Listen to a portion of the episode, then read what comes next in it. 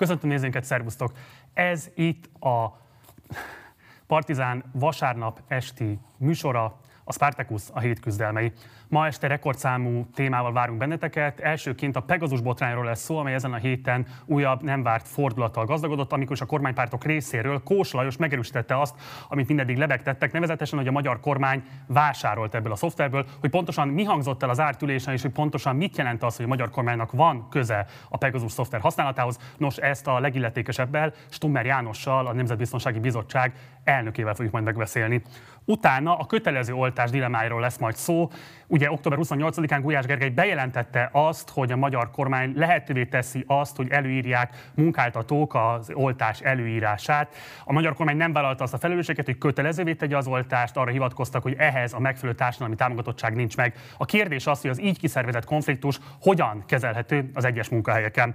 Ezt követően elindul majd új rovatunk, a helyközi járat, amely a G7, a Magyar Hang, a Mérce, az Átlátszó, illetve a Szabad Pécs, valamint a Partizán közös együttműködése, amelyet azért intottunk el, hogy felerősítsük a vidék hangját a magyar nyilvánosságban.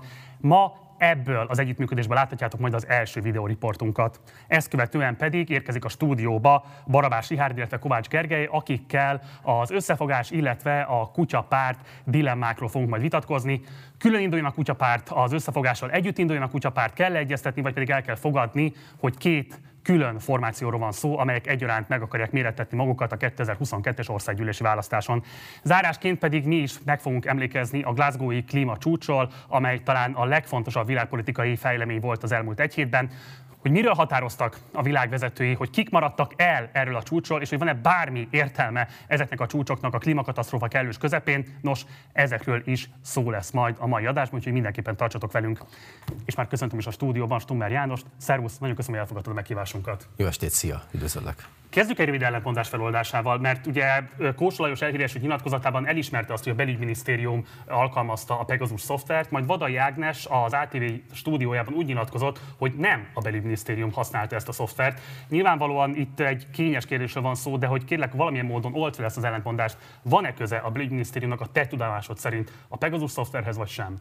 Ebben az egész ügyben, ami ugye júliusban robbant ki Magyarországon a Pegazus botrány néven elhíresült ügyben, mert szerintem egyébként nem ez a releváns kérdés, vagy nem ez a legfontosabb kérdés, hogy most egyébként a magyar kormány részéről ki vásárolta, vagy vásárolhatta meg ezt a bizonyos szoftvert. Szerintem az botrány kirobbanásának kezdetétől kettő fontos kérdés van, amiről mindenképpen beszélni kell, és az egész ügynek a fókuszát nekünk ellenzéki politikusoknak, képviselőknek ebbe az irányba kell elvinnünk. Az egyik az az, hogy megvásár, az egyik kérdés az, hogy megvásárolta el Magyarország ezt a bizonyos szoftvert. Megvásárolta? Egy, egy, igen, úgy látszik, hogy igen. Kósa Lajos úgy látszik, hogy kijelenthető. Kósa, kijelenthető, Kósa Lajos kijelentette, és én is meg tudom erősíteni azt, amit Kósa Lajos mondott. Az í- láttál, kijelentett, hogy a magyar állam vásárolt. Igen, kijelentem. Igen, kijelentem. Egy, kettő.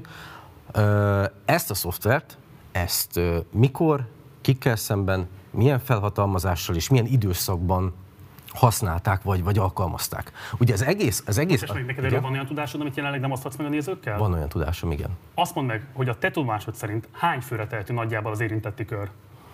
Ö, én besli, a pontos szám ö, birtokában vagyok, de beslésekben nem szeretnék bocsátkozni, mert azzal tudod, az egy, igen, egy száz fölötti számról be. Tehát nem, én nem mennék, ebbe, nem, men, nem mennék el ebbe az irányba, tehát hogy, mert ugye itt, itt nem a nagyságrend a lényeg, tehát amikor, amikor arról beszélünk, hogy valamilyen polgárokat megfigyelnek, vagy valamilyen indítatásból, valamilyen felhatalmazással megfigyelnek, van egy olyan közkeletű nézet egyébként, ami gyakran előfordul, vagy megjelenik, hogy azt gondolják emberek sokan, hogy a, megfigyelés az úgy működik modern korban, hogy áll egy gizikenéni ül bent egy ilyen nagy szobában, és aki kapcsolgatja, tudod, a, a, a, a, a telefonközpontban a, a dugókat, és akkor hallgatózik. Tehát itt nem így, nem így működnek már a mai világban, a modern kor technológiájában ezek a, ezek a megfigyelések, hangfelismerő rendszerek vannak, beszédfelismerő rendszerek vannak, tehát hogy itt, itt nem arról van már szó, hogy ezek a rendszerek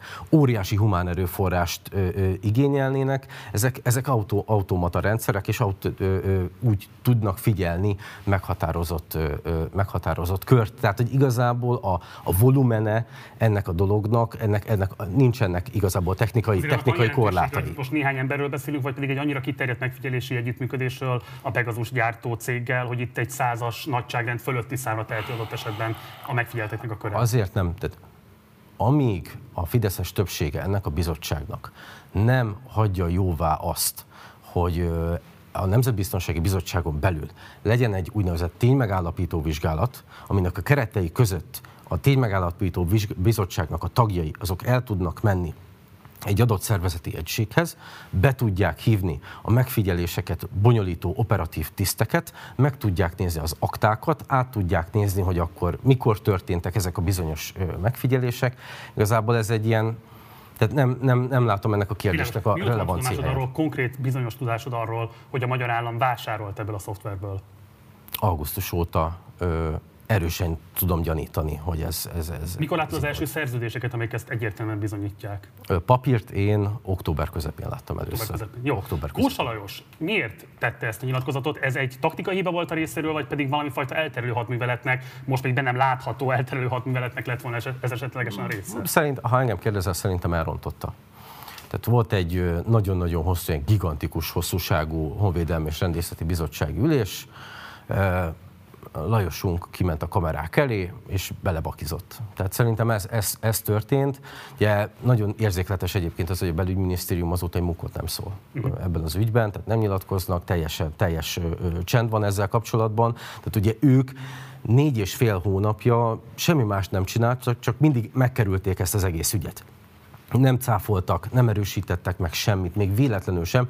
Pintér Sándor akkor ment a legmesszebb, amikor azt mondta a telexesek kérdésére, amikor ott a Sándor palotánál elkapták, hogy már a kérdés is, hogy már a kérdés is nemzetbiztonságilag szempontból aggályos, és egyébként meg, hogyha kérdés van, akkor tessék csak nyugodtan nem menni Stumer Jánoshoz, és akkor tőle meg lehet kérdezni, mert ő tudja a választ. Láttál-e pénzösszeget ezekben a szerződésekben, hogy mennyit költött a magyar állam például egy megfigyelete személynek a megfigyelésére? Ugye a sajtóírek arról szóltak, hogy akár ez 19 millió forint is lehet, meg tud-e például ezt erősíteni? Nem tudom megerősíteni, tehát a szerződésnek a, az alapját láttam, vagy a közepét láttam, a mellékleteit nem láttam. Pénzösszegekről akkor neked nincsen tudomásom? Nincsen tudomásom. Jó, ugye a Jobbik egy rendszerkritikus párt, a ti pártotok elnöke is alapvetően arra építi a karakterét, hogy ő a legkéreltetlenebb kritikusa az Orbán rendszernek. Ehhez képest valamelyes diszonánsnak hat az egyébként, hogy alapvetően úgy kommunikáltok az egész történetről, hogy nincs lehetőségetek megosztani azokat az információkat, amelyeknek a birtokában vagytok. Nem volna indokolt a lebegtetés helyett akár vállalni komolyabb kockázatokat is. Ugye te például a Puskás Arinában tervezett útnak a közzétételével is vállaltál már korábban ilyen kockázatokat. Tehát nem lenne példanélküli az, hogy, hogy nem tekinted magadra kötelezőnek azt az eljárásrendet, amit a ti politikai ellenfeletek kényszerített rátok? Ugye erre a kérdésedre van egy kackiás válasz, az, az pedig az, hogy így én nem, az én munkakörülmény leírásomban benne van az, hogy ne ijedjek meg a saját árnyékomtól. Kettő, és ez meg ugyanennek az éremnek a másik oldala, hogy aki ezt a tisztséget betölti az ellenzék részéről, annak mindig nagyon ügyesen kell ezek között, a mondatok között mozognia, hogy azt a határt, ne lépd át, miután ők képesek lesznek politikai, jogi politikai felelősségre vonás felé ezt a dolgot elvinni. Tehát például mondjuk a Magyarország és plenáris ülésén vissza tudjanak hívni például ebből, ebből, a, ebből a tisztségből, de hogy mindeközben, miközben nagyon meg kell fontolni ezeket a határokat, nekem az a dolgom, meg kutya kötelességem, hogy ezekig a határokig mindig elmenjek. Tehát ami, ami a Puskás alagút ügyében volt, ott is ez ki volt számolva az én részem, hogy igen, ebbe bele kell menni, ebbe bele kell állni, itt ezt, ezt ki kell hozni a nyilvánosság elő, mert amikor én ezt az egész ügyet akkor annó februárban ö, ö, kirobbantottam, ezt végig számoltam magamban, hogy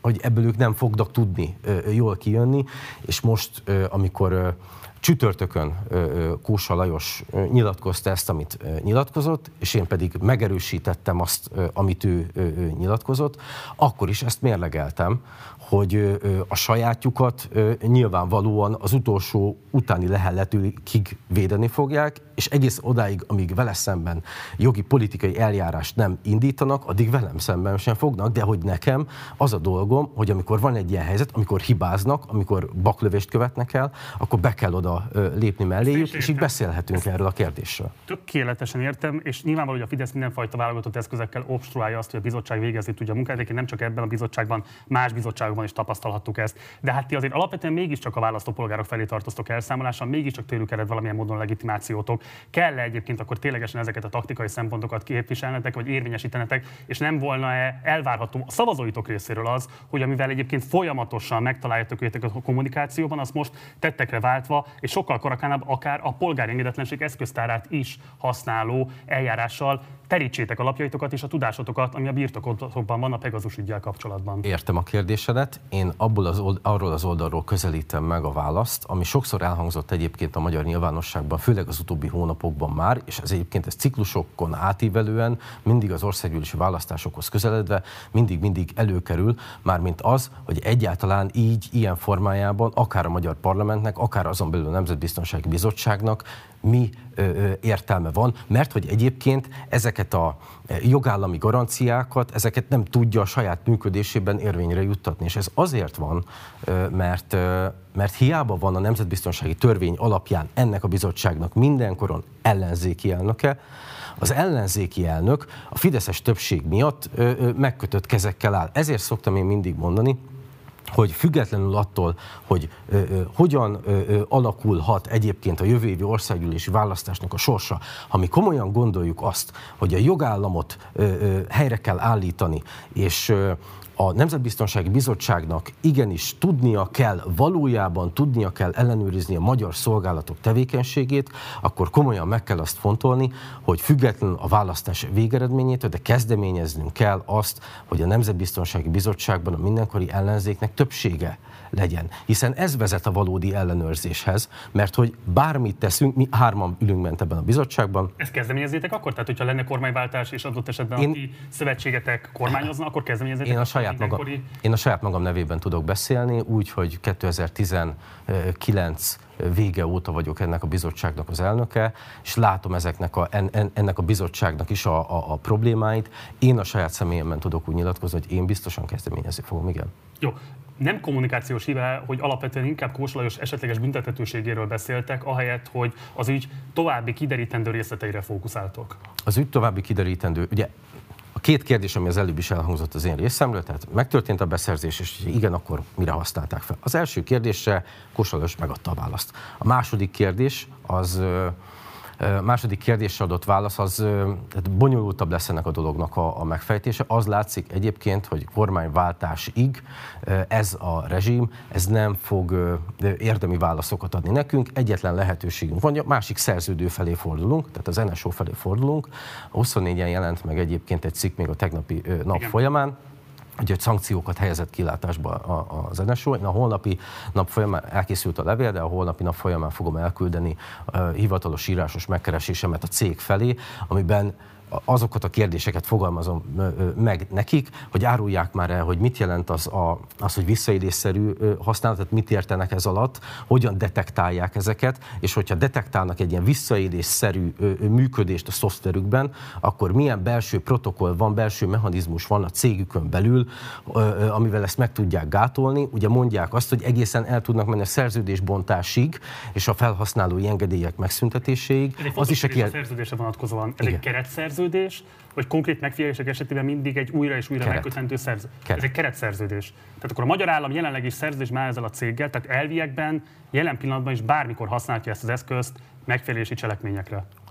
Az lesz az érdekes kérdés, hogy az NSU mit fog mondani, mert egyébként ezekre, az ilyen, az ilyen, az ilyen, a te tudásod szerint igen? Az, én nem tudok erre válaszolni, ugyanis ilyen, amikor ilyen konkrét kérdéseket teszünk fel, amikor ilyen konkrét kérdéseket teszünk fel a bizottság ülésén, akkor, akkor mindig kitérő válaszokat kapunk, akár a belügy, akár a szolgálatok részéről. Tehát ugye ők minden áron megpróbál, én minden, áron, minden áron megpróbálják elkerülni ezt a dolgot. Meg igen, láttam. Hogy ez egy élő szerződés, vagy pedig egy már lejárt Ez egy élő szerződés, igen. Ez egy élő, egy élő keretszerződés. Így abban van-e bármifajta kitétel, hogy hány fő megfigyelésére vállalják a keretet? Mint mondtam, nem láttam a mellékleteit, így aztán... Ez, ez abban, abban igen, hát, erről?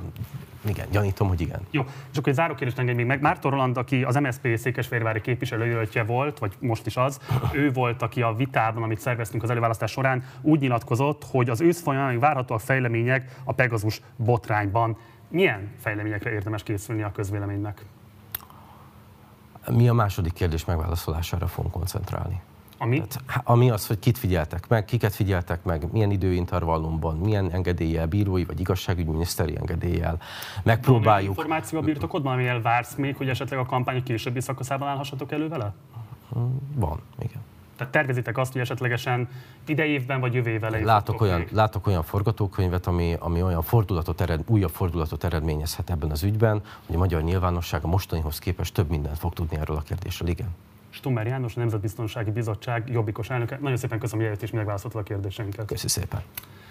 Mi pedig folytatjuk a kötelező oltás kérdésével, mielőtt érkeznek a vendégeink, nézzünk egy rövid összeállítást arról, hogy hogyan rendelkezett ebben a kérdésben a magyar kormány. A helyzet intézkedéseket indokol, és ezért a kormány tegnapi ülésén intézkedésekről döntött a cégek és a vállalkozások jogot kapnak arra, hogy a munkavégzés feltételeként előírják a védőoltást az alkalmazottaik számára, hogyha ezt az ott dolgozók biztonsága érdekében szükségesnek látják. A kormány egyszerűen olyan bizonytalanságot teremtett ezzel a szabályozással, amiben valójában munkáltatóként nagyon-nagyon nehéz jó döntést hozni. És ezt valójában még egy dolog megfejeli, mégpedig az, hogy mi van akkor, hogyha egy munkáltató megalapozatlanul rendeli el? Tehát elrendeli a kötelező védőoltást, ez ellen a munkavállalói bírósághoz fordulnak, és a bíróság megállapítja, hogy nem is lett volna szabad elrendelni. Tehát valójában jogilag megalapozatlanul rendelte el. Ebben az esetben még egy ilyen extra felelősséget is vállalnia kell a munkáltatónak, hát nagyon-nagyon sok eh, tényező tolja a munkáltatókat abba az irányba, hogy bármi is a meggyőződésük, valójában ne rendeljék el a videótás kötelező felvételét a munkahelyeken. A magyar állam természetesen szintén munkáltató, ezért ezt az állami szerveknél is érvényesíteni fogjuk. Ott is elő fogjuk írni széles körben az oltási kötelezettséget. Tehát a magyar állam, amikor munkáltatóként jár el, akkor ezzel a felhatalmazással élni fog. Ugye gyakorlatilag mindenki, aki a különböző állami munkakörökben dolgozik, kötelezően fel kell, hogy vegye a védőoltást. Most akkor vagy az van, hogy annyira fenyegető a járványhelyzet, hogy tényleg mindenkit az utolsó irodistáig vagy raktáros be kell, dolgo, be kell oltani az állami szektorban, akkor viszont ez a magánszektorban is így kellene, hogy legyen. Vagy pedig az a helyzet, hogy tényleg nincs még olyan fenyegető járványhelyzet, munkáltatónként dőlhet el, hogy be kell oltani az adott munkakörben dolgozókat, vagy sem, akkor viszont miért kellett az állami szektorban teljes mértékben elrendelni. Tehát ez az ellentmondás leleplezi azt, hogy valójában a kormány igazából csak megúszni akarta ezt a döntést. Az önkormányzatoknál pedig a polgármesterek jogosultak arról dönteni, hogy elrendelik-e a kötelező oltást, vagy sem. 15 szakszervezettel egyeztettünk, ebben benne volt a három országos konfederáció, a SZEF, a MASZ, illetve a Liga vezetője is, illetve 12 nagy ágazati szakszervezetnek a vezetői voltak itt. Arra jutottunk, hiszen ők azt mondták egységesen, tulajdonképpen egy ágazatot kivételével, hogy nem tudják elfogadni a kötelező védőoltást, kifejezetten rossznak tartják ezt a szabályozást, és nagyon félnek attól nem csak Budapest esetében, hanem az országos viszonylatban is, hogy komoly problémákat fog okozni, ha ezt meglépik a munkáltatók. Az is egyértelműen kiderült, hogy a munkáltatói oldalon, a versenyszférában nincsen ebben erős elszánás. Én a nyilvánosságban ez eddig nem láttam egyetlen céget se, aki bevállalta volna a kötelező oltást, sokkal inkább valami fajta pozitív ösztönzőkre helyezik a hangsúlyt, vagy pedig megpróbálják kommunikációval meggyőzni a dolgozókat, és ebből az következik számunkra is, hogy az a helyes út, hogyha ezen konzultációk után az általános oltás kötelezettséget nem vezetjük be. Azt látjuk, hogy most elértünk egy olyan szintre, ahol már tényleg a személyes meggyőzésnek győzésnek van a, a terepe, ezért a szakszervezetek felvetésére, vagy velük együtt kigondolva elkezdünk egy közös kampányt. És ez a közös kampányban ne arra gondoljunk, hogy nagy utcai plakátokat jelentetünk meg, hanem tulajdonképpen munkai kollektíváról munkai kollektívára haladva megpróbálunk személyesen meggyőzni őket arra, hogy sokkal hasznosabb és, és jobb számukra, hogyha felveszik az oltást, mert védettséget ad és a stúdióban folytatjuk a beszélgetéssel. A téma kitárgyalását itt van velünk dr. Ferenc Játszint, ügyvéd, munkajogi szakértő, illetve Karsai Zoltán, a kereskedelmi alkalmazottak szakszervezetének elnöke. Szervusztok, köszönöm szépen, hogy elfogadtatok a meghívásunkat. Jó estét kívánok! Jó estét kívánok. Na, az első kérdés hozzád, hogy uh, igazából itt a pozitív ösztönzőkről nagyon kevés szó esett. Ugye Fekete Győr András volt az, aki talán a legelsőként állt ki azzal kapcsolatban, hogy 100 ezer forintot kellene adni az oltakozóknak. Utána ugye volt egy uh, Józsefvárosi bejelentés arról, hogy egyszeri 10 ezer forintos támogatást kapnak azok, akik vállalják az oltakozást, illetve a MÁV részéről volt még az a fölvetés, hogy kettő szabadnapot biztosítanak az oltásfelvevők számára. Mit gondolsz, ezek lehetnek-e érdemi ösztönzők? Kellene esetleg ezekről többet gondolkodnia az érintetteknek? Szerintem abszolút lehetnének ezek érdemi ösztönzők, és ahol megpróbálták, úgy tudom, hogy pozitív hatása is van ennek.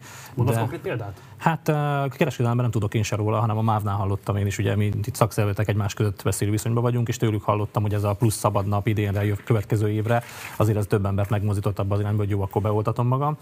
Kereskedelemben egyébként nem jellemző, hogy, hogy ilyen pozitív diszkriminációt próbálnának alkalmazni. Van, ahol ugye azt mondják, hogy ha beoltatod magad és nem érzed jól magad, akkor jelezd, és aznap nem kell jönni dolgozni.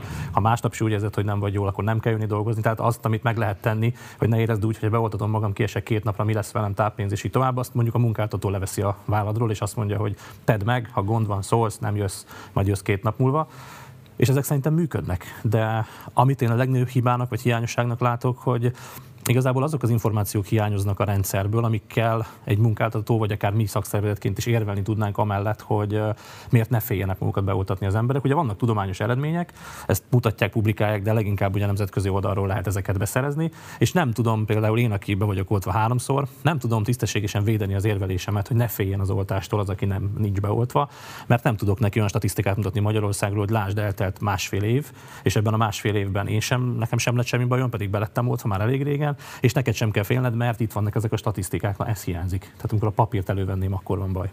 Játszint a te megítélésed szerint várhatók-e munkajogi perek az oltakozásra való kényszerítés esetében, vagy bármilyen más módon, például mondjuk a kényszerszabadságra küldés esetében? Tehát mit gondolsz, milyen típusú esetekre kell fölkészülni a munkajognak?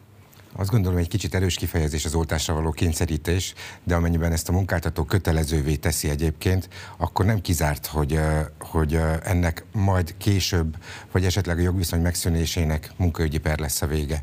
Nem, nem önmagában egyébként a, az oltásnak a kötelező előírása itt a problematikus, hanem inkább az, hogy és ezt egyébként a jelenlegi szabályozás meglehetősen elkeni, hogy nem ad fogockodót, nem ad támpontot a munkáltatónak a rendelet arról, hogy mi alapján rendelheti ezt el. Ugye egészségvédelmi szempontból, munkahelyi egészségvédelmi szempontból rendelheti ezt el a munkáltató. Tehát tulajdonképpen a munkáltatónál nem lehet szempont az, hogy mennyi ügyféllel, mennyi vendéggel, mennyi partnerrel találkozik a munkavállaló, hanem leginkább az, hogy a munkahelyen milyenek a munkavégzésnek a körülményei. Nem gondolom, hogy ez okozná egyébként önmagában a jogvitát. Valószínűleg akkor lehetnének majd ebből jogviták, hogyha elrendeli a munkáltató kötelező védőoltást, a munkavállaló ennek nem tesz eleget, eltelik a fizetés nélküli szabadságnak az időtartama, majd utána megszűnik a munkaviszony, vagy a munkavállaló nem ért egyet a fizetés nélküli szabadságra küldéssel, és azon az alapon támadja a munkáltatói intézkedést, hogy egyébként az ő munkakörében nem volt indokolt egy ilyen kötelező oltás elrendelés a munkáltató Mit tapasztalt a saját ügyfélkörödben? Már most tapasztalta, hogy ebből éles konfliktus lesz munkáltatók és munkavállalók között? Ugye viszonylag ö, ö, friss a kormányrendelet, úgyhogy éles konfliktust én még nem látok, de az én ügyfeleimnél egyébként kivétel nélkül a munkáltatók megkezdték annak a felmérését, hogy a munkavállalók hány része van be, beoltva. Hogy ezek nehéz kérdések, ezek szenzitív egészségügyi adatok, de tulajdonképpen a maga a kormányrendelet felhatalmazása alapján ezeket az adatokat kezelheti a munkáltató. Az egy nagyobb probléma egyébként, hogy ezeket az adatokat meddig lehet kezelni, és ugye hogyha a válsághelyzet ideig lehet kezelni, és utána ezeket meg kell szüntetni, majd ebből később fognak munkaügyi perek keletkezni, akkor hogyan fogja tudni a munkáltató bizonyítani egyébként, hogy az ő munkáltatói intézkedése jogszerű volt. Tehát azt gondolom, hogy van még tennivalója a jogalkotásnak. Sajnos illeszkedik egyébként a koronavírus járvány óta meghozott kormányrendeletek sorába ez is a tekintetben, hogy nem gondolom, hogy minden sora kellőképpen végig volt gondolva és ki lett módolva. Ugye jelenleg több szektorban is munkaerőhiány van. A te megítélésed szerint mennyire életszerű az, hogy az esetleges szankciókat fogják majd érvényesíteni a munkáltatók a munkavállalók irányába? Hát gyakorlatilag, amikor a rendelet megjelent csütörtökön, pénteken arról beszéltem az ATV-ben, hogy ez egy munkaerőpiaci versenyelőny vagy versenyhátrány, attól függ, hogy honnan nézzük. Tehát az a munkáltató, aki elrendeli majd a kötelező oltást, és nála mondjuk 20 munkavállaló emiatt kiesik, és át, azt mondja, hogy fizetés nélküli szabadságra mész, mivel ő dolgozhat máshol, a környező vállalatok a, mindenki örömmel fogja várni, hogy 20 ember, de jó, kereskedelemből jön, értesz hozzá, nem kell betanítsalak. Tehát ez a többieknek nagyon jó lenne, ennek a vállalatnak pedig nagyon rossz. Úgyhogy azt gondolom, hogy ez egy nagyon erős visszatartó erő lesz, nem fogják emiatt meglépni, én úgy gondolom, ebben a munkaerőpiaci környezetben. Ugye jelenleg is számos egyébként egészségügyi előírás van a munkáltatók, a munkavállalók felé van ugye tüdőszűrés, adott esetben orvosi vizsgálat, tehát nem feltétlenül újszerű az, hogy ilyesfajta követelményeknek kell megfelelni ahhoz, hogy valaki munkavállalóként dolgozhasson. Ezek a tapasztalatok adhatnak-e nagyobb legitimációt arra, hogy mondjuk a munkáltató elvárja azt, hogy az oltást vegye föl a dolgozó? Az, az igazság az, hogy a, a munkavédelmi törvény rendelkezéseiből álláspontom szerint eddig is levezethető volt az, hogy bizonyos munkakörökben a munkáltató akár a, a védettség igazolását, és most arról lehet vitatkozni, hogy ez kötelező oltással vagy, vagy ö, ö, tesztekkel lenne ö, igazolható, de hogy a védettség igazolását a munkáltató ö, megkövetelje. Tehát ebben nagy, újdons, nagy újdonság nincsen, inkább egy erősebb felhatalmazást adott a jogalkotó a munkáltatóknak a tekintetben, hogy meg tudja védeni a saját munkavállalóit. De egyébként azt gondolom, hogy a felelősséget a jogalkotó abszolút a munkáltatóra tette. Tehát annak ezért vannak nemzetközi előzményei, hogy az olasz példát szokták sokszor emlegetni, ahol egyébként a munkaerőpiacon generálisan kötelezővé tette a, a, az olasz kormány a, a védettségi igazolványnak a meglétét, azaz munkát csak olyan ember végezhet munkaviszonyban, sőt, a saját vállalkozásában is csak úgy ö, dolgozhat, hogyha ő igazolni tudja egyébként, hogy ö, a koronavírus ellen ö, védettséget szerzett. Ez nálunk nincs így. Zoltán? Hát én azt gondolom, hogy nem, én ebből az irányból nem is közelíteném, hogy eddig mi volt előírva, és mi volt kötelező, és üzemorvoshoz kellett mennem, és tüdőszűrőzre kellett mennem. Azok mind olyan kötelező elemek, amik eddig is kötelezők voltak. Ha most azt mondták volna, hogy az egész országban kötelező az oltás, biztos, hogy lett volna morgás belőle, de ahogy senki se kérdezi meg, hogy mondjuk a BCG vagy a kanyaró elleni oltás az kötelező, miért kell beadni, oda tartja a vállát és beoltják. Ha azt a döntést hozták volna, akkor most valószínűleg egy másik tematikus, másik oldalról néznénk ugyanezt a témát, és akkor is lennének nyilván viták, de azt akkor a munkavállalók egészen máshogy fogadták volna. Itt most, hogy a munkáltatója rendelheti el, és ő eddig is elrendelhetett bizonyos előírásokat, de ezt szerintem őket semmilyen módon nem érdekli. Megítélésed szerint felelősséghárítás-e a gazdasági szereplőköz való kiszervezése az oltakozásnak? Hát én azt gondolom, hogy igen. Tehát mindenképpen a cégekre terheli azt a felelősséget, hogy döntsd el te, hogy be akarod-e vezetni. Nagyon furcsa az, amikor egy vállalatnak adok ért a kezébe, és tényleg belegondolhatunk abba, hogy előfordulhat olyan, hogy az egyik boltban kérik, a másik boltban nem kérik, az egyik presszóba dolgozhatok oltás nélkül, a másikban nem dolgozhatok oltás nélkül. Tehát a, itt a munkaerőpiacba nyúlnak bele, és az összességében azt tudom egyébként mondani, hogy nem volt ez jól átgondolva, és nem volt ez jól előkészítve. Ugye előtte, amikor bejelentették ezt az intézkedést csütörtökön, szerdán volt egy VK ülés, amin pont én is ott ültem. Tehát a munká, munkáltatói oldal képviselői, munkavállalói oldal képviselői, ott ültünk egymásra szembe, és oldalt ott ült a kormány képviselője is. Tehát bőven tudtunk volna erről beszélni, és most a héten, amikor ismét volt VK ülés, én is megegyeztem, hogy amit most hallunk morgást mindenhonnan, itt is, azt nyugodtan lemoroghattuk volna egy teremben, ott közösen elmondhattuk volna, hogy ez ezért problémás, erre oda kéne figyelni, de nem beszéltünk róla. És ahogy láttam most a VK ülésen a munka, munkáltatói oldal képviselőit, ők is meglepetten kapták ezt az intézkedést. Tehát amit hallottam, hogy velük egyeztetve az ő nyomásukra, nem tudom honnan, mert ők ugyanúgy néztek ránk nagy kerekkel. Ezt rögzíti egyébként a kormányrendelet is, hogy ezt a, a, a munkadók javaslatára hozta ezt a rendeletet a kormány. És egyébként ott van a probléma, és azért gondolom, hogy nincs végig gondolva ez a szabályozás, amellett, hogy elismerem, hogy a szándék jó, mert a, mert munkaerő gazdálkodási problémát pont annál a munkáltatónál fog okozni nagyobb eséllyel, aki egyébként vállalja azt a társadalmi felelősséget, hogy kötelezővé teszi az oltást, és nem csak azt a társadalmi felelősséget, hanem aki felelősen lép föl tulajdonképpen a saját dolgozóinak a védelme érdekében is. A felelősség áthárítás mert van egy másik szempont, amit kevésbé szoktak tárgyalni, de kíváncsi lennék, hogy mi a véleményetek róla. Nevezetesen, hogy az államilag kötelezővé teendő oltás mellett szólna egy olyan érv is, hogy így az állam sokkal inkább kényszerítve lenne a jogi felelősségvállalásáért a vakcina kapcsán, tehát hogy mennyiben hatásos, mennyiben kevésbé hatásos. Mit gondoltok erről a szempontról? Én nekem erről nincsen véleményem. Hát én inkább visszautalnék egy picit. Itt most egy kötelezőségről beszélünk, és egy kötelezően elrendelt oltásról. Ha visszamegyünk az időben, amikor még csak épp hogy megjelentek az oltások, és mi ugye a kereskedelem részéről akkor azért lobbiztunk, hogy a kereskedőket oltsák be előbb. Tehát nem azt mondtuk, hogy legyen kötelező a kereskedelmen az oltás, csak ha kevés az oltóanyag, a kereskedő egy olyan kritikus veszélynek kitett munkakör, hogy lehessen őket beoltani előbb. Az akkori felméréseink szerint sokkal többen beoltották volna magukat, ha akkor azt mondják, hogy fiúk, ti soron kívül idejöhettek, és be lehet oltani. Valószínűleg beálltak volna a sorba, és egyébként írtam is annak idején levelet a Gulyás Gergely miniszter úrnak arról, hogy szerintem érdemes lenne megpróbálni, mert egy, egy növekedés lehetne elérni az oltások számában. Ez most arra viszont megfordult. Tehát valamiért az az akkori varázslata annak, hogy mi soron kívül mi kiemelten vagyunk kezelve, és oda mehetünk és beolthatnak minket, ez eltűnt. És most már ezzel nem fogjuk tudni szerintem visszahozni. Két gyors záró kérdés az első hozzá, Zoltán. Szakszervezetként milyen elvárásoknak kell megfelelnetek azok dolgozók felé, akik nem akarnak oltakozni és várják a szakszervezet védelmét? Meg fogjuk védeni az összes olyan munkavállalót, akit mondjuk ezért bármilyen atrocitásért, tehát aki hozzánk fordul azzal, hogy kötelezővé akarták tenni az oltást, hogy számíthat a mi segítségünkre, és nyilván nagyon mondjuk, kettős helyzetben vagyunk, hiszen ahogy mondtam, én magam is be vagyok oltva, és a szakszervezet nem oltás ellenes, de meg kell értenünk azokat az embereket, akik ilyen olyanokból bizonytalanok, és visszautalnék az elejére, hogyha információbőségben lennénk, statisztika, ki tudnánk mutatni, meg tudnánk mutatni, eltelt másfél év, ha be lehetne mutatni, hogy volt a mellékhatása, milyen korosztályban, kinek, milyen, melyik oltás hogyan alakult, akkor szerintem sokkal jobban tudnánk ezt kezelni, de visszatérve a kérdésedre, mi szakszervezetként mind a két felet megértjük. Tehát aki beoltatta magát, köszönjük, aki nem akarja és fél tőle, azt pedig megértjük. Biztos van rá valami olyan oka, amivel a jelenleg információk szerint nem tudunk mit kezdeni. És ő hozzáték játszint, hogy ugye több cég is jelezte a sajtó részére, hogy ők megpróbálnak pozitív ösztönzőkkel, vagy legalábbis kommunikációs eszközökkel hatni arra, hogy a munkavállalók vegyék fel az oltást. A te megítélésed szerint milyen típusú kommunikációnak lehet pozitív hatása? A, a, a feltétlenül az anyagi ösztönzők, és egyébként azt is anyagi ösztönzőnek gondolom én, amikor valaki fizetett szabadnapot kap a, a, az oltásért, tehát ennek biztosan lehet hatása. Azt gondolom, hogy annak nagyon nagy szerepe lehet, hogyha a szakszervezetekkel egyébként kommunikál a munkáltató.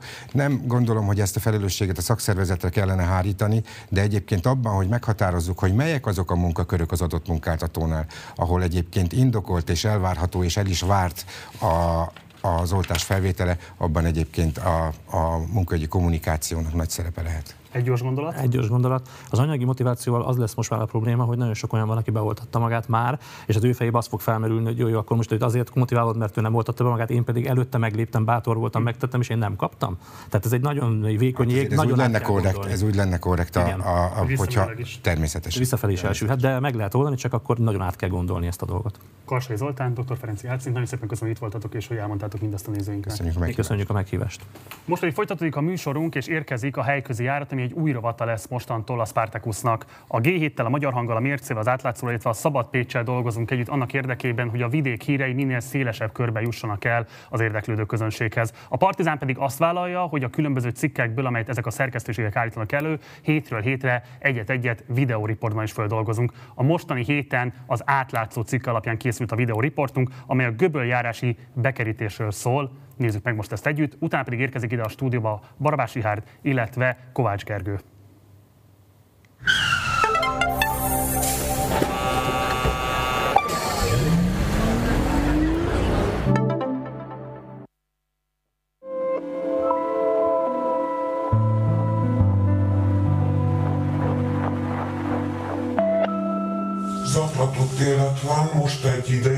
mert most megjelentek különböző vállalkozók, akiknek hát valójában nem mindegyiket tudjuk, hogy kicsoda, csak egyik mutogat a másikra, tehát most bővőjárás úgy néz ki, hogy körbe vagyunk kerítve, meg leszünk, úgy nézünk ki, mint akik a rezervátumban, az indiánok, tehát ez a tanya ez nem azt jelenti, amit sokan elképzelnek, hogy állatokat tartok és szabadon jövök, megyek, ez pont az ellenkezője. Egyre jobban szorítanak be minket, egyre jobban úgy érezzük, hogy hát elnyomnak, ellehetetlenítenek minket. Ez a beszorítás, hogy, hogy még, még abból a kicsiből is vesznek el, nincs az embernek élettere.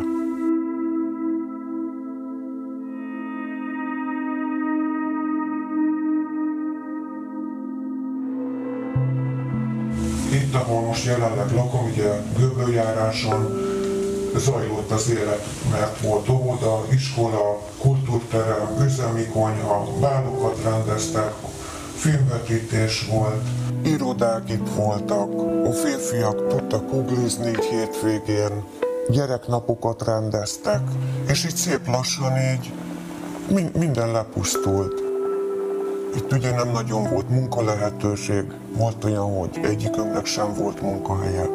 Megszűnt a, a bolt, akkor ugye egyre kevesebb lett a gyerek, megszűnt az óvoda, sokan elköltöztek, ezért csökkent a buszjárat.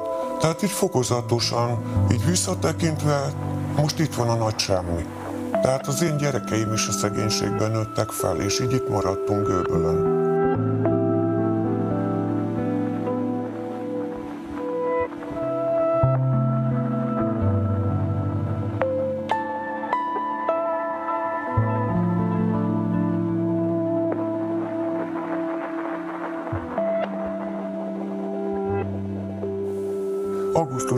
31-e volt a határidő, amíg el kellett arról a területről pakolni az embereknek, de itt már 31-e előtt elkezdték letenni a betonoszlopokat és kihúzni a kerítést, annak ellenére, hogy ott voltak az embereknek még dolgai. És amikor a tulajdonos mert szólni a dolgozóknak, hogy hát miért válogatják ki saját maguknak azokat a dolgokat, az az ő tulajdona, akkor még azt mondták neki, hogy jobb lesz, ha eltakarodik, mert fejbe verik. És így rendőrt kellett hívni, a saját tulajdonát, hogy megvédje, és azért ez, ez valamilyen szinten azért felháborító. Kisebbek lettek az udvarok, és valamelyik lakásnak a komfort nélküli lesz a lakás, mert ugye a fürdőszobát nem tudja használni, mert az emésztő az teljes mértékben meg kellett, hogy szüntesse, mert az már az egyik kúriának a területéhez tartozik. A mindennapi feszültséget is elég nehéz megérni. Ugye az embernek otthon is van problémája, a munkahelyén is, és akkor még közben itt van ez a negyedik vagy ötödik probléma, aminek még nem is látjuk a végét,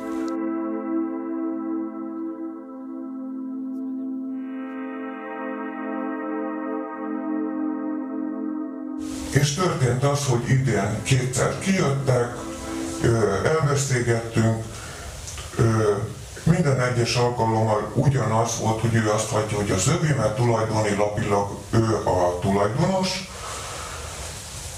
És amikor megkérdeztük, hogy 28 évvel ezelőtt, amikor az adásvétel megtörtént, akkor miért nem jött ide senki? Vagy amikor a, az udvart rendbe kellett, vagy az ő tulajdonát rendbe kellett volna tartani. 28 évig senki nem jött ide. Most miért, jött, miért jöttek most ide? De ez az ember, aki kijött, azt mondta, hogy neki nagyon jó főnöke van, nagyon rendes ember. Hát szeretnénk akkor azt kérni, hogy olyan nagyon rendes ember, nem milliárdos nagyságú vagy összegű építményről van szó. Adja vissza azoknak a tulajdonába, akik valóban eddig is költöttek rá, sok embernek a lakhatást biztosítja az a, az a lakás, az a romos épület, amiről annyira oda van, hogy az a sajátja. Nem hiszem, hogy rá lenne szorulva az, akinek 800 marhája van, hogy nem mondaná azt, hogy hát visszalépek, és akkor hát, hát legyen azoké tényleg, akik, akik kifizették, vagy annak az örököse, aki benne lakik, vagy, vagy valami. azt nem is lehet kifejezni, hogy mit él át az, hogy majd, majd esetleg fölajánlották, hogy bérelheti, és az, az eddig befektetett anyagi, meg, meg energiát, amit belefektetett, ez semmivé lesz.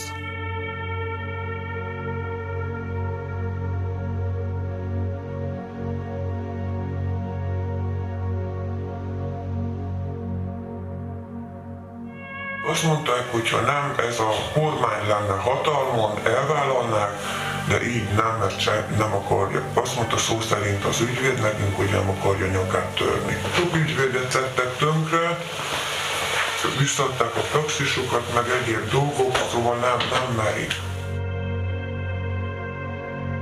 Kint volt a polgármester asszony, de igazából szerintem nincs tisztában dolgokkal.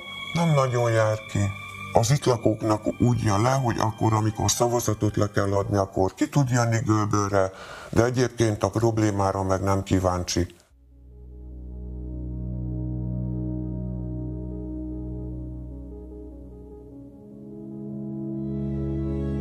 Én nem azért lakom itt, mert szeretek itt lakni, sőt szerintem nagyon sokan nem azért laknak itt, hanem kényszerből nem tudunk hova elmenni. És ugye mivel idősödök, így, így egyre nem is számíthatok most már arra, hogy, hogy nekem több lesz.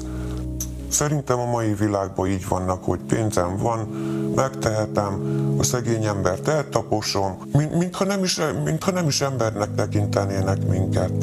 Nem számítunk, csak akkor, amikor, amikor az adót be kell fizetni, akkor számítunk, amikor szavazni kell, akkor számítunk, de egyébként másban meg nem.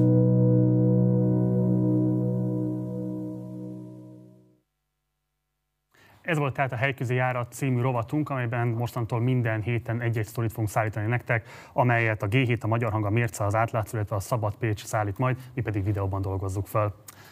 Onnan is lehet tudni, hogy elindult a választási szezon, hogy újra föllángoltak a kérdések arról, hogy a kétfarkú kutyapártnak mégis milyen választási magatartást kellene tanúsítania vagy követnie.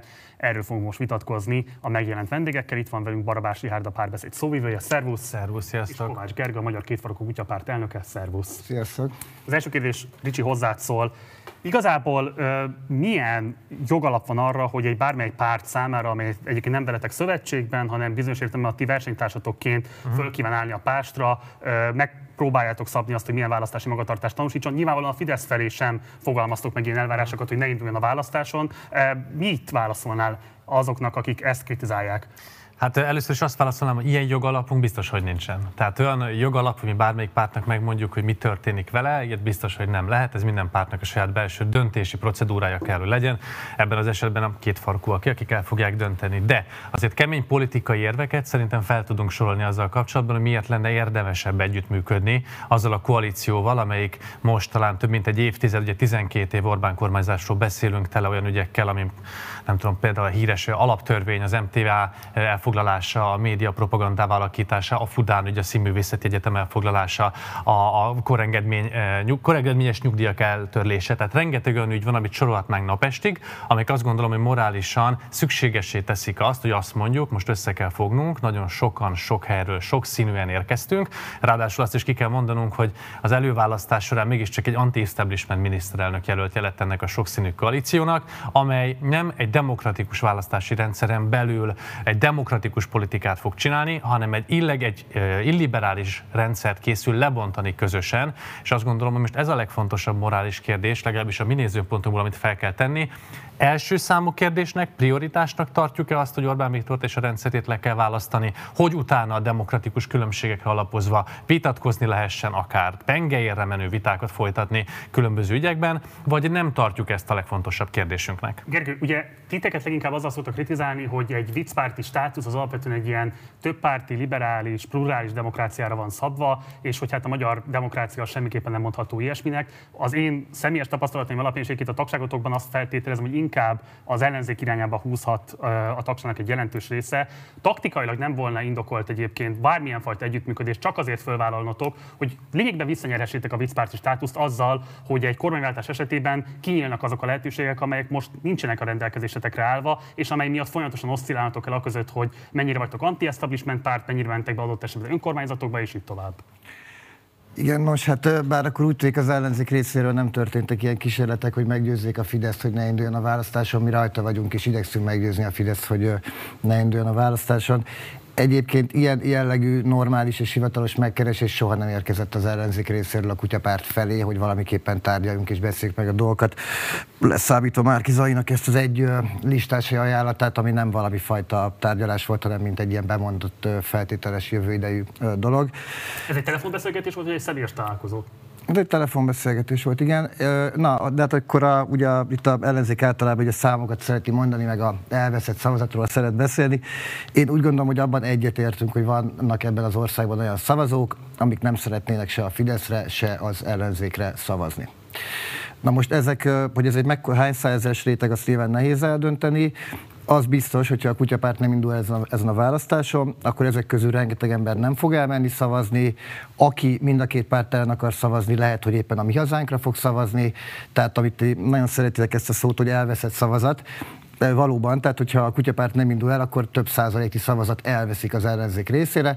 Ellenben, ha a kutyapárt elindul, és eléri az 5 százalékot, amire egyébként van olyan felmérés, ami alapján a mediánál például 6 százalékon vagyunk, bőven van esélye, akkor lesz újabb olyan, nem tudom, hat listás képviselő a parlamentben, aki ellenzék és nem a Fidesz. Ugye mindez azt is jelenti, hogy hárommal kevesebb lesz a Fidesznek a képviselői, és lehet, hogy épp ezen fog múlni, hogy meg lesz úgymond az ellenzéki többség. Oké, okay, érzékelek egy különbséget az érvelésünkben, szeretnék egy pontosító kérdést feltenni. Értem, hogy te most azt mondod, azt szeretnéd mondani a saját szavazóidnak, hogy listán szavazzanak a kutyapárt jelöltje, jelöltje bocsánat, listán jelöltjeire össze-vissza beszélek. Tehát a kutyapárt listájára, de az egyéni körzetekben, ha én állítanotok kell 71 jelöltet, ahhoz, hogy a listát fel tudjátok állítani országszerte, ne szavazzanak az egyéni jelöltekre a szavazóitok, hanem szavazzanak az Egyesült Ellenzékre, a koalíciós jelöltekre, viszont listán támogassanak titeket. Tehát akkor ez a pozíció?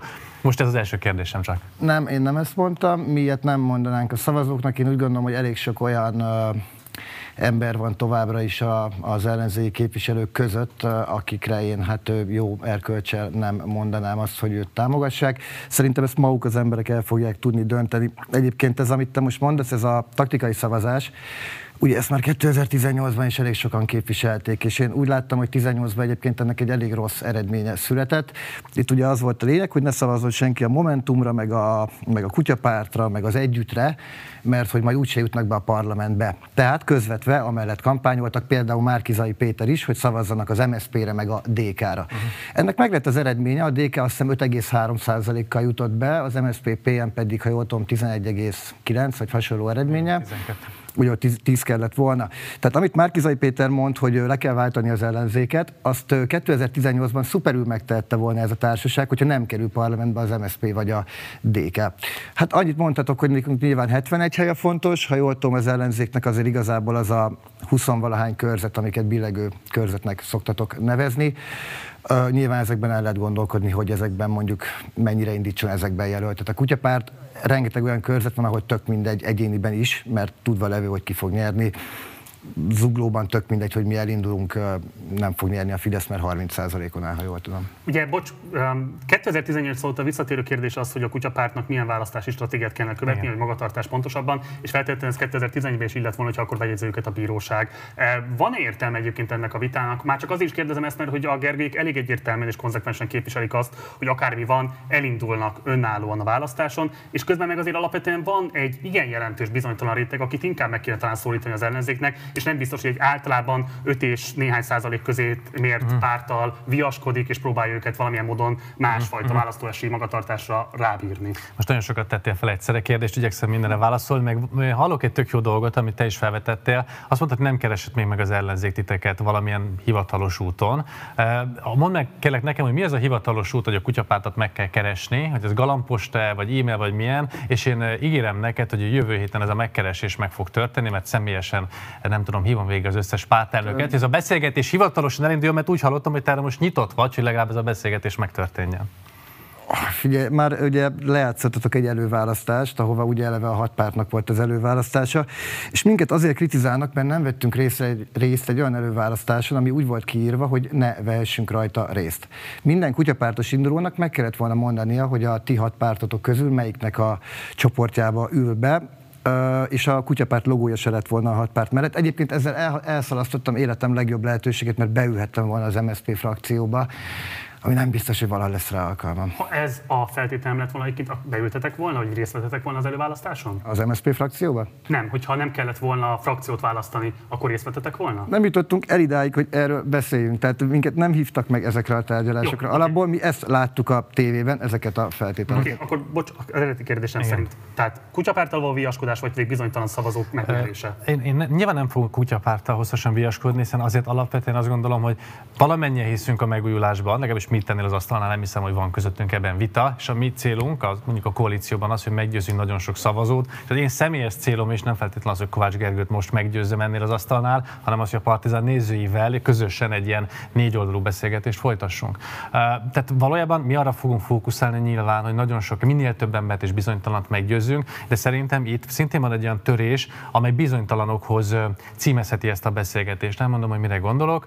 Azt gondolom, hogy a kutyapárt egy fantasztikus munkát végez egyébként. Tehát én nagyon szeretem azt, hogy ti a civilekhez álltok, azt, hogy képesek voltatok válságos időszakban reagálni olyan politikai diskurzusokra, amiből mi az ellenzéből erre képtelenek voltunk. Viszont ez egy olyan pillanat, amikor szerintem meg kell hoznunk azt a morális döntést magunkban, hogy azt mondjuk, hogy szeretnénk-e folytatni, vagy szeretnétek-e ezt folytatni, szükségetek van-e például mondjuk az állami támogatásra, ami listás, helyekből, listás helyek megszerzéséből fakad, amely semmi baj nincsen, tehát szerintem rendben van, hogy ez a fontos, vagy pedig az, hogy leváltsuk Orbán Viktort és a rendszerét.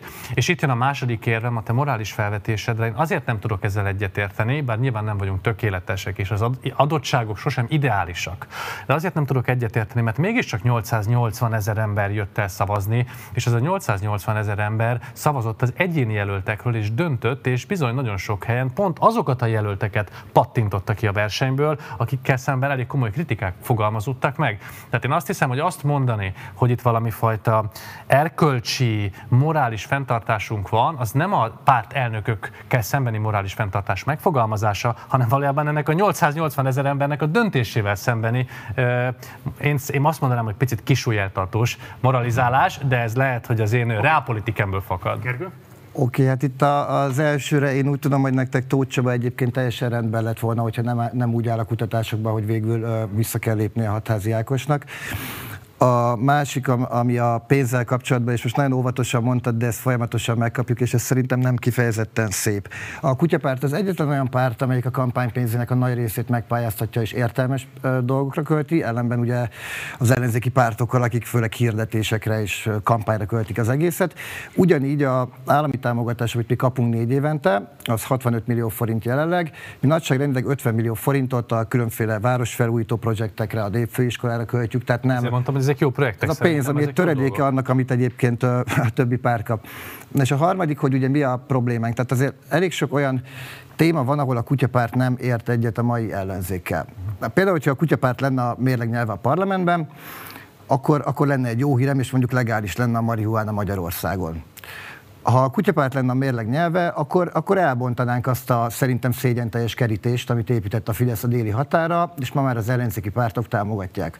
Ha a kutyapárt lenne a mérleg nyelve, akkor nem engednénk, hogy jelenleg ugye már a több kulcsos adóról sincs szó, ha jól tudom, már Kizai Péter egyébként erről érdekelne a véleményed, mint baloldali. Ma már ugye azt mondja, hogy a következő négy évben maradjon meg az egy kulcsos adórendszer, ami ugye nagyon súlyos társadalmi különbségeket és károkat okoz ementén. És egyébként a korrupcióval kapcsolatban is, bár vannak tényleg jó felvetései az ellenzéknek, de szerintem nagyon sok minden kimaradt. Tehát az, ugye nem tudom, mindenki tudja, jelenleg építési beruházásoknál 300 millió forintig lehet nem nyílt, hanem meghívásos közbeszerzéseket kiírni. Tehát azt hívják meg a polgármesterek, vagy a kormány, akit szeretne. Mi az abszolút nem értünk egyet, ez abszolút versenykorlátozó és nagyon káros. És amiről szintén nem hallom az ellenzéket beszélni, ami szerintem nagyon nagy probléma még, a személyes felelősség. Tehát ugye mindannyian tudjuk, hogy milyen hatalmas harcokat vívnak a közadat igénylések során az újságírók, hogy megkapják, és három év után ugye általában megnyerik ezeket a pereket, megkapják az adatot. Az, aki ezt a döntést hozta, hogy ne adják ki a közérdekű adatot, ő személy szerint gyakorlatilag semmilyen felelősséggel nem tartozik, semmilyen büntést nem, nem, nem kap érte, és ugyanez egyébként mind az önkormányzati, mind a a parlamenti képviselőknél, ahol nincsen gyakorlatilag személyes felelősség azokért a rossz döntésekért, amik írdatlan károkat okoznak adott esetben. Nyilván ezt akkor lehetne megtenni, ha lenne elő tudásuk az adott képviselőknek. Jelenleg úgy lehet valaki Magyarországon önkormányzati képviselő, hogy semmifajta alap közigazgatási, jogi, közgazdasági tudása nem kell rendelkeznie. Nem kell értenie egy tulajdoni lapot, nem kell tudnia használni az mhm. optent, nem kell megérteni egy közbeszerzést. Ez a kettőt azért mondom egymástól, mert összefügg. Nyilván akkor vállaltunk el képviselői felelősséget, hogyha az is van, hogy nekik annak a megfelelő tudásnak a birtokában kell lenni. És sorolhatnám a felügyelőbizottsági helyeket, akik nem értenek hozzá, stb. stb. Szerintem, hogy a három felvetés, amit pont a Gergő mondott az előbb, Csak három, több, több is volt. És főként egyébként kifejez, nem, nem szerintem kifejezetten ezekre az ajánlatokra, Jó. tehát ugye kerítéslebontása, progresszív adóztatás, és mi volt a harmadik, bocsáss meg? Hát például a fű vagy a korrupciónál a személyes felelősség. Igen, jó. Mondom, igyekszem, remélem egyiket sem fogom kihagyni, ha valamelyiket kihagyom, mondjátok. A marihuana legalizálásával kapcsolatban a párbeszédnek jól emlékszem, drog dekriminalizációs programja van, ami azt jelenti, hogy elsősorban azt szeretnénk, hogy ne lehessen büntetni a, a fogyasztókat. Hogy is a része a közös ellenzéki programnak? Ha jól emlékszem, a közös ellenzéki, a hatpárti közös programnak ez jelenleg még nem része, de egy csomó minden lesz a következő négy évben, ami még nem része a közös ellenzéki programnak, és politizálni kell majd végig a következő négy évben. Hiszen nem az van, hogy megnyerjük a választást, és aztán elindul tulajdonképpen egy végtelenített kényelmes munka, hanem egy nagyon komoly politizálás és vitakultúra fog elindulni. És például pontosan a progresszív adózással kapcsolatban a párbeszéd ugyanilyen helyzetben van, hiszen mi maximálisan támogatjuk a progresszív személyi jövedelemadó bevezetését, sőt, mi támogatnánk egy erős vagyonadónak is a bevezetését, hogy csökkentsük azokat az egyenlőtlenségeket, amelyek az elmúlt tíz éves gazdasági konjunktúra következtében és a rossz újraelosztás miatt Magyarországon kialakultak. Tehát ebben egyébként a párbeszéd abszolút kutyapárti szövetséges e, tudna lenni. Viszont ahhoz, hogy ez megtörténjen, ahhoz egyfelől bent kell lenni, de mondok még egyet. De, már, hogy beleszólok. De bocsáss meg, hadd fejezem. Ahhoz, hogy ti a progresszív adót bevezethessétek, azt kell ígéretek a kampányban, hogy nem vezetitek be. Márkizai Péter ezt mondta. Nem, egy közös uh, kormányprogram van, amelyet megvalósítottunk. Márkizai Péter miniszterelnök jelöltként egy markáns állásponton van, de végül, amikor ezek a programok megvalósulnak, nyilvánvalóan a nyilvánosságban betöltött és befolyt, lefolytatott viták következtében a parlamenti viták után fog megvalósulni, és a következő években lehet kampányolni, hogy ez utána máshogy legyen lépésről lépésre. Én azt hiszem, hogy azért, mert nem tudunk valamit rögtön teljesen megvalósítani, azért még nem szabad feladnunk, és nem szabad azt mondanunk, hogy nem veszünk részt benne, hanem azt kell mondani, mondanunk, hogy mindig elmegyünk addig, ameddig éppen tudunk, és itt a válaszom, és ezt veszélyezteti szerintem egy picit a kutyapárt indulása, legalábbis a körzetekben biztosan, hogy vajon azokban a billegő körzetekben, amelyeken múlhat a kétharmad, múlhat a többség, és láttunk már ilyet 14-ben és 18-ban is, hogy a indulók miatt hogyan bukott el néhány szavazaton a kétharmad. Mondjuk egy példát, Új-Budán például pont a Momentum különállásra, indulása miatt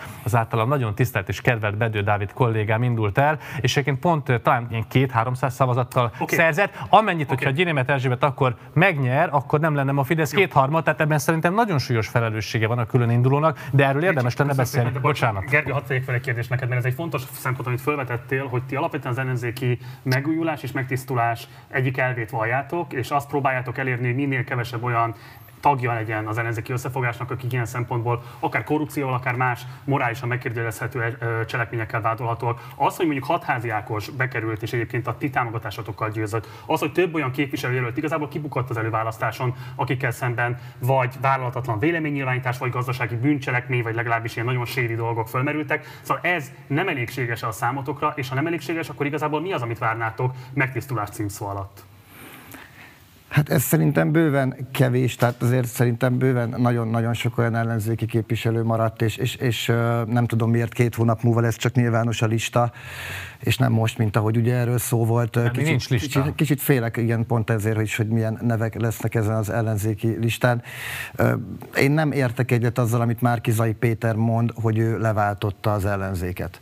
Szerintem semmifajta ellenzéket nem váltott le Márkizai Péter. Nyilván vannak, vannak dicséretes dolgok, és tök jó, hogy többet is mondhatnék, mint amiket szoktak. Szerintem az is tök jó, hogy Kármán Irén oknyomozó újságíró nem fog egyéniben mondjuk jelölt lenni és nyilván az ember, ember több mindenkinek körül, de szerintem ez nagyon messze van attól. Mondom, és ezt nem csak én mondom, tehát mai napig van rengeteg ember, akinek ez a ellenzéki összefogás nem elég. Most vagy azt csináljuk, hogy kidobjuk a kukába ezt a valahány százalékot. Én hiába mondom ezeknek, hogy szavaznak egy MSZP-vel közös kutyapártra. Vagy azt csináljuk, hogy megpróbáljuk, hogy ez legyen 5 százalék, és ennyivel kevesebb Fidesz lesz Miért a parlamentben. Miért nem tekinted Márkizai Pétert anti-establishment jelöltnek? Hát a, a maga módján azt látom, hogy megpróbált megtenni sok mindent, de például részemről egy elég fura reakció volt, hogy miközben Márkizai Péter Tudom, hogy sok olyan ember szavazatával győzött az ellenzéken, ellenzéki előválasztáson, akik egyébként kutyapárt szimpatizánsok. Utána mi volt Márkizai Péter első dolga? A kb. a fideszes, agresszív, csak mi létezünk retorikával megtámadja a kutyapártot, ráadásul úgy, hogy még utána se néz a dolgoknak, valótlanságokat mond, azt mondja, hogy a 12. kerületben mindenhol egyéniben nyert a Fidesz, nem. Ahol én lakom, ott Vágó István, demokratikus koalíció képviselője nyert, és most fél negyed másodpercet csak a 12. kerületről, egy oka van annak, hogy mennyire erős a Fidesz a 12. kerületben, az pedig az ellenzéknek az elmúlt 11 éves munkája, és lehet ránk haragudni azért, mert ránk akarnak szavazni, mert mi mondjuk dolgozunk a 12. kerületben, Uh, miközben az ellenzéki képviselő azt kiabálja Vince Géza Pokorni Zoltánnak, hogy jaj, ne engedjük Kovács Gergőt, hogy beszélnek Klubrádióba, az ellenzéki listáról bejutott MSZP-s képviselőről beszélek. Tehát ementén felvetni, plusz, hogy ugye a mi 13%-unkat egy az egybe egy laza hogy adja az ellenzékhez. Tehát nekem rendben van, hogy elmondja már Kizai Péter, hogy ne ránk, csak hogy jó lenne a valóság talaján maradni. Oké, okay. uh, Riárd, hogy egy uh Márkizai Péter szemében ugye anti-establishment jelöltként tételezi maga az összefogás is, hogy ő maga is így definiálta. És maga is így definiál saját magát. Ez egyébként nem igazolja bizonyos szempontból a kutyapártnak a létjogosultságát, és nem lehet esetleg az, hogy ők követnek egy olyan stratégiát, ami lehet, hogy érvényesebb, azzal szemben, hogy mondjuk a párbeszéd és az összefogás pártjai képviselnek.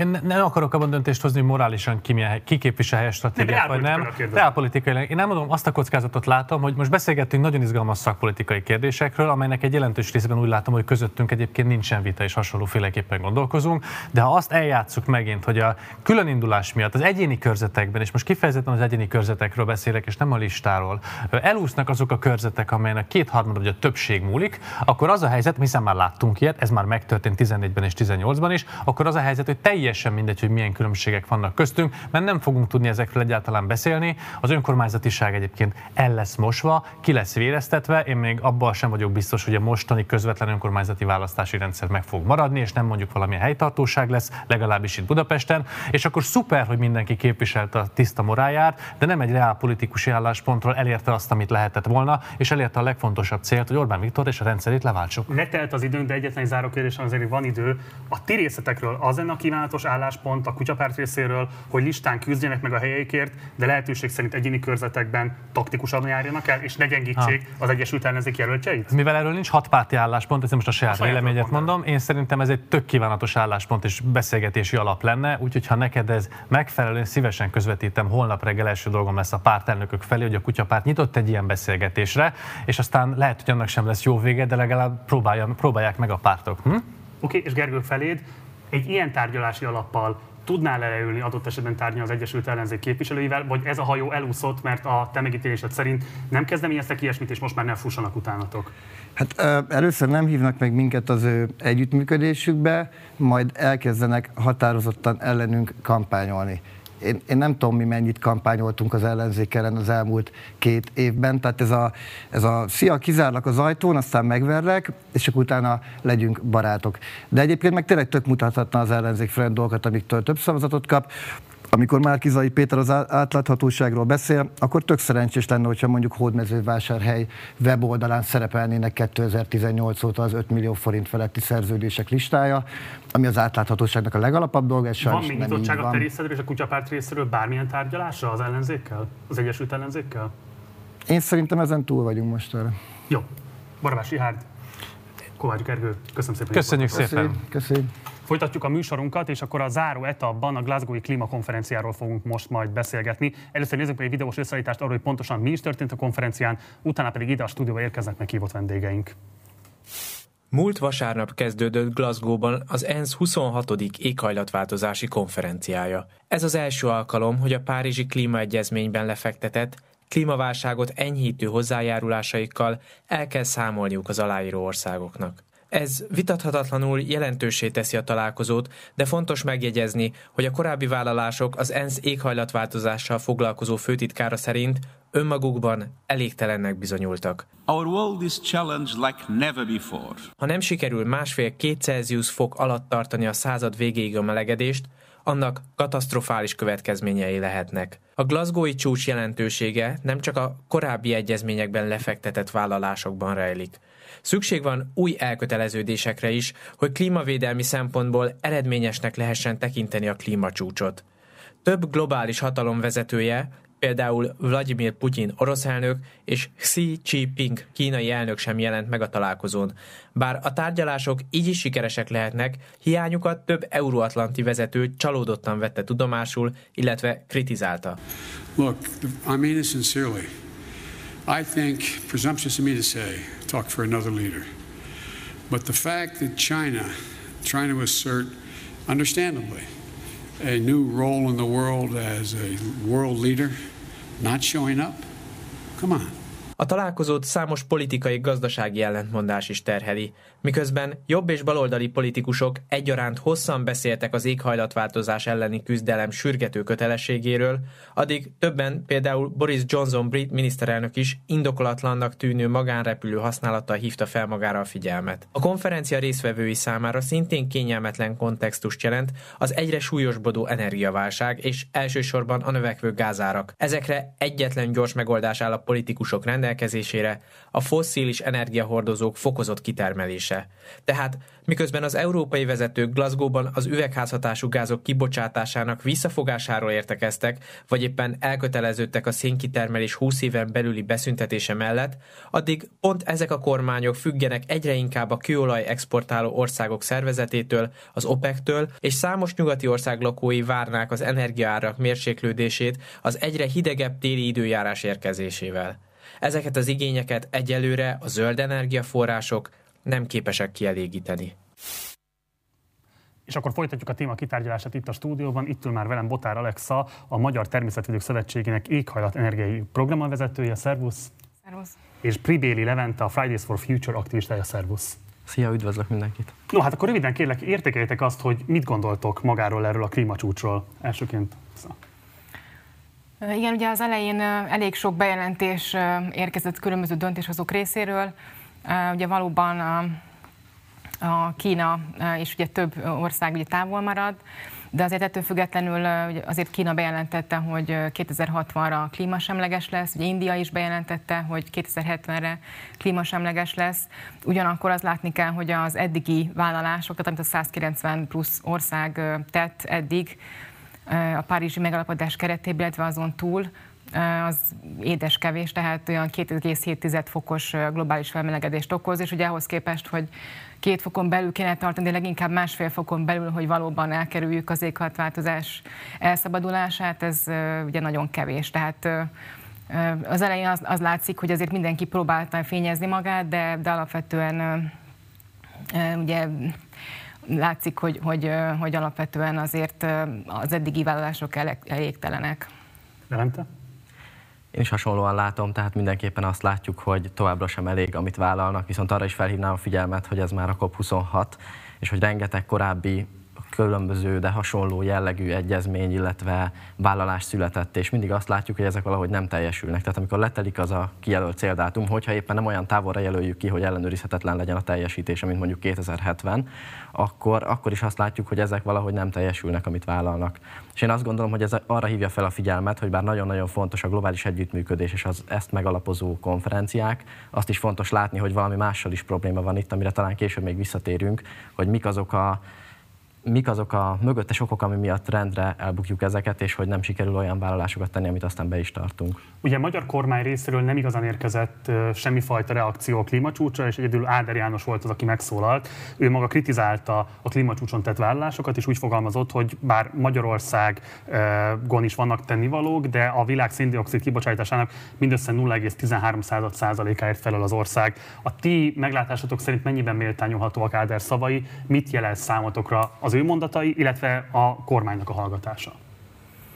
Igen, ez a, hogy kicsik vagyunk, kicsi a kibocsátásunk, ez többször hogy elhangzott már a kormány részéről, ez elég félrevezető. Tehát egyrészt ugye azért Magyarország az EU-n keresztül a G20 tagja, fejlett ország, ugye már kb. az 1800-es évek óta történelmileg elég sok üvegházgázt elegettünk a légkörbe, tehát sokkal nagyobb a felelősségünk. Ha azt nézzük, ugye, hogy még most is egy átlag magyar lakos olyan évente olyan 6-6,5 tonna üvegházgáz kibocsátásai felelős, és kb. két tonna lenne az, ami per fő per év globális szinten, ami, ami mondjuk így fenntartható lenne, akkor ugye Magyarországon még mindig magasak a kibocsátások, tehát nem lehet azzal takarozni, hogy hát kicsi vagyok, és majd a nagyok oldják meg a helyzetet. Tehát az mindenképpen előrelépés, hogy Magyarország azért törvénybe foglalta, hogy 2050-re klímasemleges lesz, de ugye ennek ezt is ugye végre kell hajtani, és nagyon nem mindegy, hogy hogyan jutunk el odáig. Igen, illetve az sem mindegy, hogy milyen trendeket követünk. Tehát az, hogy éppen pillanatnyilag mekkora a kibocsátásunk, az nagyon nem mindegy, hogy ez nő vagy csökken, mondjuk az egyfőre első kibocsátásnak a mértéke. És ugye Magyarországon az utóbbi évtizedekben nő.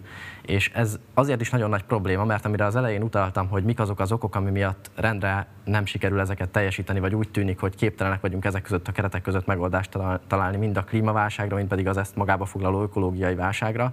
Ott nagyon központi szerepet tölt be az, hogy a gazdasági növekedés egy olyan kiemelt társadalmi célként jelenik meg még mindig, ami lehetetlenné teszi azt, hogy, hogy ezek között a keretek között, tehát a gazdasági növekedéssel nem összeegyeztethető a fenntarthatóság, és hogyha arra gondolunk, hogy mondjuk Magyarországon is milyen célokat tűzünk ki, hogy mi a kommunikáció arról, hogy mi a jól lét például, vagy hogy a társadalmunk szempontjából mi lenne előrevívő, hogy mindig azt látjuk, hogy a gazdasági növekedés van központban, és emellett mellékesen megjelennek a zöld szempontok, de ez nem elég.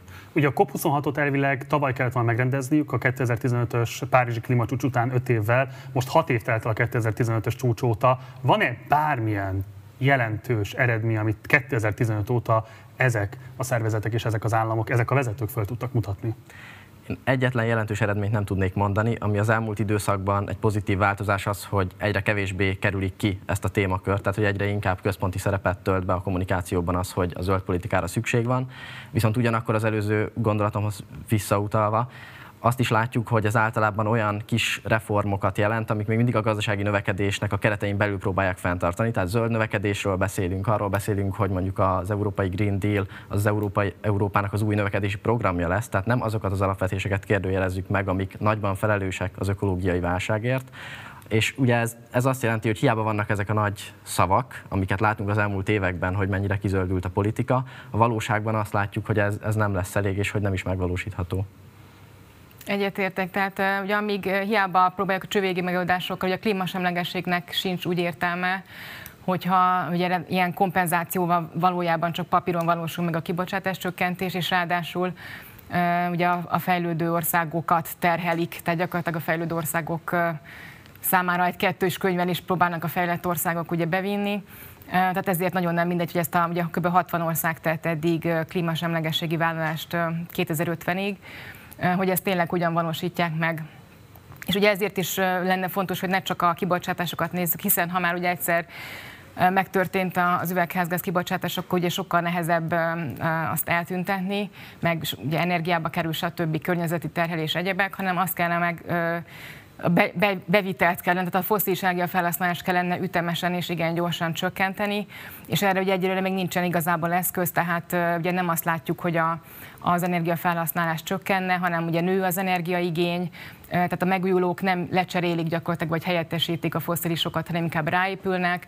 Az energiahatékonyság, energiatakarékosság még mindig ugye egy ilyen nagyon mostoha, mostohának számít, bár ugye azért az EU is próbálja ugye előtérbe helyezni, de a valóságban azt látjuk, hogy ugye Magyarországon is azért inkább a, a az energiabiztonság és hasonló szavak mellett elsikad az energiatakarékosság. És akkor legyen ez az záró kérdésünk, mert ez szerintem egy nagyon fontos témakör, és szeretném, hogyha mindketten tudnátok reagálni rá. Ugye a klímacsúcsról történő beszámolók, sajtóbeszámolók tematizálták azt, hogy mennyire álságos volt a vezetők részéről az, hogy például magángépekkel érkeztek, hogy az egész esemény igazából nem tekintető más, mint egy ilyen nagyszabású PR eseménynek, egyfajta greenwashing eventnek, de hogy közben meg van egy olyan álságosság is talán, amit kevéssé tematizálnak a közvélemény részéről. Nevezetesen, hogy van egy energiaválság, ugye ezt leginkább Magyarországon például, amikor az 500 forintos benzinárban lehet tetten érni. Egész egyszerűen jelenleg a defoszilizáció azért sem tud megtörténni olyan ütemben, ami szükséges lenne, mert a megújuló energiákból nem lehet ezt az energiaigényt, ami a lakosság számára szükségeltetne európai viszonylatban biztosítani. Tehát egész egyszerűen, hogy a bejátszásban is említettük, jelenleg az energiaválság megoldásának az egyetlen lehetséges útja az, hogyha fokozzák ezen energiahordozóknak a kitermelését, hogyan lehetne rávenni a lakosságot, vagy tudatosítani egyáltalán arról e, Európa népét, meg ugye a világ népét, hogy itt egész egyszerűen nem csak a politikai akarat hiányzik adott esetben, vagy nem csak a politikai akarat kérdése az, hogy lesz-e érdemben klímamentesség 2030-ra, 2050-re, hanem egyszerűen van egy olyan útfüggőség, amitől nem tud jelenleg megszabadulni a világ társadalmainak egyikesen. Én azt gondolom, hogy a kulcs mindenképpen az energiafelhasználás csökkentése. Tehát az valóban, hogy a jellegi egyre növekvő energiaigényt nem tudja ugye, lecserélni a foszilisokról a megújuló energiák. Viszont pontosan ezért van szükség arra, hogy a jelenleg ugye nagyon pazarló épületállományt például Magyarországon, ha leszigetelnék, Ugye kb. 1,4 millió háztartást tervez a következő évben energetikai felújítást. Ha ezek megtörténnének, akkor kapásból ugye kevesebb lenne az energiaigény, és akkor az könnyebb lenne helyettesíteni megújuló energiával. Tehát az biztos, hogy a, a megújuló energia önmagában nem megoldás, viszont ugye ezért lenne szükség megfelelő ösztönzőkre, segíteni az embereket az átállásban, hogy az energiátmenetet fokozni kell, nem lassítani. Tehát a, ugye az energiár növekedés az, az alapvetően a, a foszilis energia, a gáz árak és egyebek és egyéb mahinációk miatt részben klímaváltozás és egyéb ugye, folyamatoknak köszönhető, tehát tehát ugye ezért is ugye álságos, hogy a klímapolitikát vagy az energiátmenetet hibáztatják az, a, az árnövekedésért. Nem, valóban ugye ezt mindenképpen meg kell lépni, ugye ez gazdasági, környezeti, a rezsicsökkentés tartós módjának az a, az a, az a módja, hogyha ha a lakosság gyakorlatilag ugye energiatakarékosabban tud működni, a háztartások energiatakarékosabbak, viszont ehhez ugye kellő az támogatás kell. visszafogásán keresztül még nem lehet elérni azt a rendszer változást, ami ahhoz kellene, hogy például mondjuk a kínai cementipar sokkal visszafogottabban működik, működjön, ami hát sokkal jelentősebb mértékben járul hozzá például az üvegházhatású gázoknak a koncentrációjához vagy növekedéséhez. Persze, tehát egyéb nem csak a háztartások, viszont ugye ugyanígy a, a nagy kibocsátatok az iparnak is a kibocsátását vissza kell fogni. Ugye például meg kell szüntetni, hogy az EU már tervezi is az ingyen kiosztott kvótákat és egyebeket ugye megszüntetti, de ez sokkal gyorsabban kellene, tehát sokkal intenzívebben kellene, hogy ahhoz, hogy valóban 2050-ig klímasemlegesek legyünk. Levente? Teljesen egyetértek, hogy a kulcs az mindenképpen az energiafelhasználás csökkentése, és lehet, hogy ez most elsőre ilyen ijesztően hangzik, hiszen ahhoz vagyunk szokva, hogy mindig az a jobb, hogyha több van. És ugye azt hangsúlyozom, hogy ez a csökkentés ez nem azt jelenti, hogy valahol nem kell nőni az energiafelhasználásnak. Tehát nyilván vannak olyan társadalmi csoportok, olyan élethelyzetek, amikor igenis arra van szükség, hogy mondjuk legyen egyáltalán fűtés abban az épületben, de nagyon sok esetben nem erről beszélünk, hanem luxusfogyasztásról, olyanról, ami, ami kifejezetten természetkárosító, és egyébként az emberi jóléthez sem járul hozzá olyan mértékben, mint ahogy ezt hiszük, ezt pszichológiai kutatások bizonyítják. Ezt most azért mondom itt el, mert nagyon fontos azt látni, hogy a mai logikán belül, és úgy, hogy a világ úgy maradjon, ahogy most látjuk, hogyha ezt akarjuk elérni, úgy nem lehet az éghajlati meg ökológiai válsággal felvenni a harcot, akkor nem tudunk ezekre jó válaszokat adni. Tehát itt Ez világos, bocsáss, mint ugye a különböző tanulmányok szerint, hogyha az egyéni, akár az ilyen luxusfogyasztásokat is visszavágnánk világviszonylatban, és tényleg mondjuk nem lenne privát medence, nem lehetne tényleg ilyen bőm, nem tudom, mekkora járműveket járatni, és egy embernek nem lehetne mit tenni, tíz darab gépjárművel. Szóval, ha ezeket mind-mind-mind visszavágnánk, az is néhány százalék pontos visszaesést tudna csak eredményezni. Egész egyszerűen azért, mert az iparágaink, a legalapvetőbb építőiparágaink például olyan erőteljesen ki vannak téve ennek az energiahordozónak, hogy ott kellene valami fajta strukturális változást elő előidézni. Én véletlenül sem akartam azt mondani, hogy ez az egyéni felelősség lenne, tehát én abszolút annak a híve vagyok, hogy társadalmi-gazdasági rendszer szinten kell változást elérni, viszont ennek a változásnak mindenképpen eleme az, hogy nem növekedhetnek a végtelenségig az egyéni igényeink is. Tehát én nem azt mondom, hogy az egyéni igény változással lehet ezt az egészet átalakítani, az is szükséges hozzá. Azt viszont mindenképpen mondom, hogy ne azt várjuk, hogy ugyanilyen olcsón, ugyanilyen pazarló módon tudunk majd élni, és hogy ez, ez legyen a cél. Oké, okay. Pribili Levente, Botár Alexa, nagyon szépen köszönöm, hogy itt voltatok velünk, és mindezt elmondtátok a nézőinknek.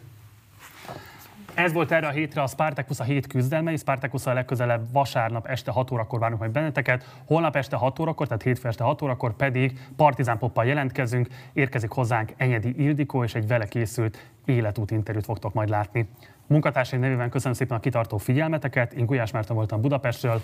Jó éjszakát kívánok, ciao.